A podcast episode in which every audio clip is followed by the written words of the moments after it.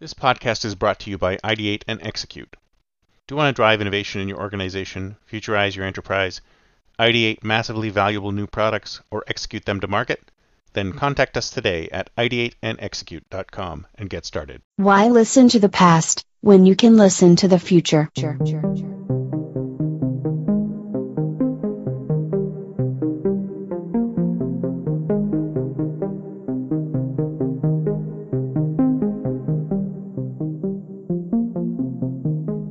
Welcome to the Think Future podcast, broadcasting from deep in the heart of Silicon Valley, California.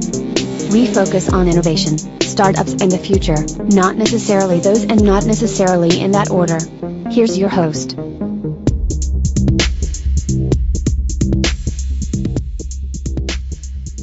Good morning, everyone, and welcome to Think Future.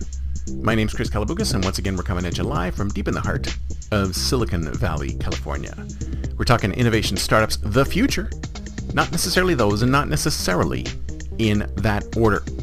If you're watching on YouTube, smack that subscribe button and hit that bell so you can be notified when a new show comes online. And if you're listening on your favorite podcast service, please subscribe and please drop a note on Apple Podcasts. I greatly appreciate it. So I don't know about you guys, but I am enjoying the new Twitter. It is made me laugh every day. There's always been some kind of interaction on Twitter that has made me laugh any day, every day. And it's not just Elon Musk making these, some doing this, some of this comedy. There's a lot of comedy on there now. It's a lot funnier than it ever was. It's a lot more fun than it ever was. And I know some people are saying, "Oh my God, it's horrible! It's horrible!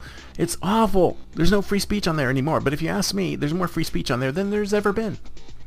Not that it's that important, right? I mean, if you think about it in the grand scheme of things, everyone's like, oh my god, Twitter this, Twitter that, I spent $44 billion, blah, blah, blah.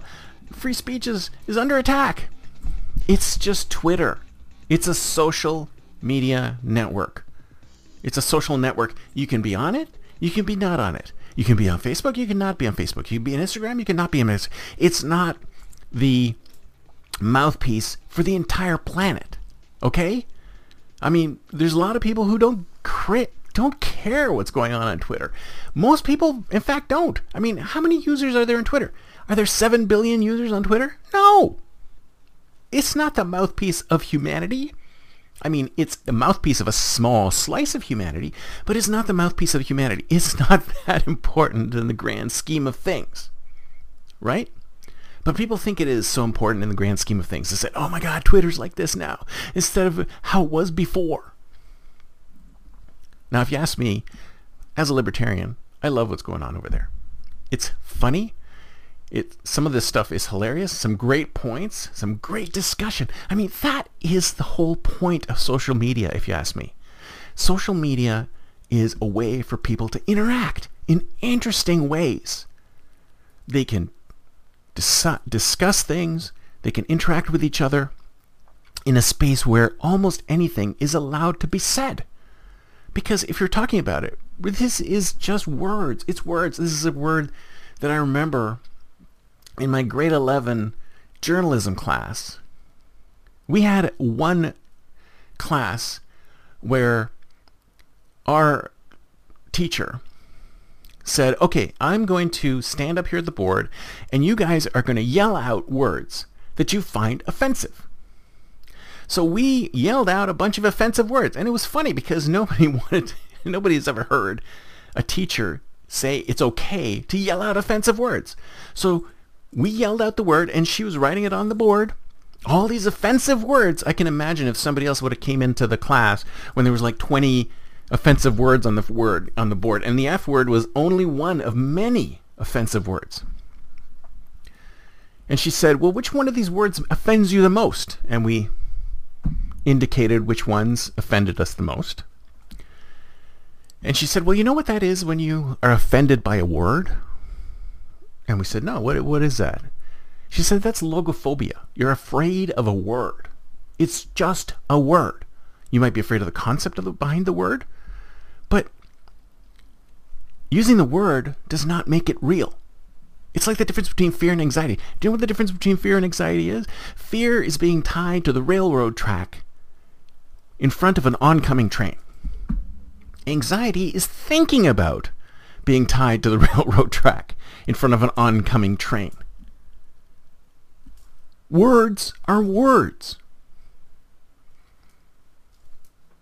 Sticks and stones can break my bones, but words will never hurt me. Whose problem is it? Why are we so delicate nowadays that we can't have some kind of discourse, civil or not? We should be able to talk to each other as human beings. Sure, some people are ruder than others. Sure, some people will use words that we don't like. But there's no reason why we shouldn't be able to speak. That is one of the things behind the point. That's the point of America. One of the points of America. Free speech. It's the First Amendment. Why do you think they made it the First Amendment? Because they thought it was the most important thing that we had. The most important thing is the freedom to speak, to say things. Now you could argue that back then, when you talk about freedom of speech, it's somebody standing on a soapbox in front of the town square and saying their piece. Because what else could they do? I guess they could print off a pamphlet and they could hand out the pamphlet. But if you think about it, that's what Twitter is. Twitter is people people printing off electronic pamphlets and sending them out there, really short pamphlets, and sending them out there for people to be able to respond. And the big difference is that they can respond eh, from anywhere to anyone in the world. And that's what I think the power the power of Twitter is that it's the most amazing communications method that we have, especially during those uprisings in Iran and other places where people just had their cell phones and they were reporting things. Humans were reporting stuff live on the ground. And this is what I love about it is that you get direct reports from human beings who are actually there and not journalists with some kind of agenda. Journalists with an agenda. They're everywhere. I mean, can't you just report the facts and let everybody else decide how to think about them? No, you have to shove your agenda in. You want to save the world? No, you should just be reporting what's going on so that everybody will know what to do and, and how to think about it. Why should you have to tell people how to think? Just tell them what happened and let them figure it out on their own. We're human beings. We're adults. We can think about these things on our own. We don't have to be told what to think. There's a certain bunch of people out there who think human beings need to be told what to think. They think they're a bunch of children, even once they're adults, and they don't know how to think. And of course, you could argue there are some people who are just like that. They're adults, but they don't really know how to think. They don't know critical thinking. They don't know how to take facts and figure out facts and do things like that. And maybe we're at fault because we haven't taught people critical thinking, the ability to look at something and make decisions. Maybe that's another reason why we're at fault is that we haven't been able to figure the uh, we haven't been able to teach people how to critically think. I think when I look back, I didn't really learn how to critically think until I got into college. Where was the critical thinking in high school? Where was critical thinking in elementary school? It wasn't there. We need to bring critical thinking into elementary school. We need to raise children who know how to think critically. We also need to raise them to problem solve. But that's a topic for another show. That's it for me for today. See you next time, and until then, don't forget to think future.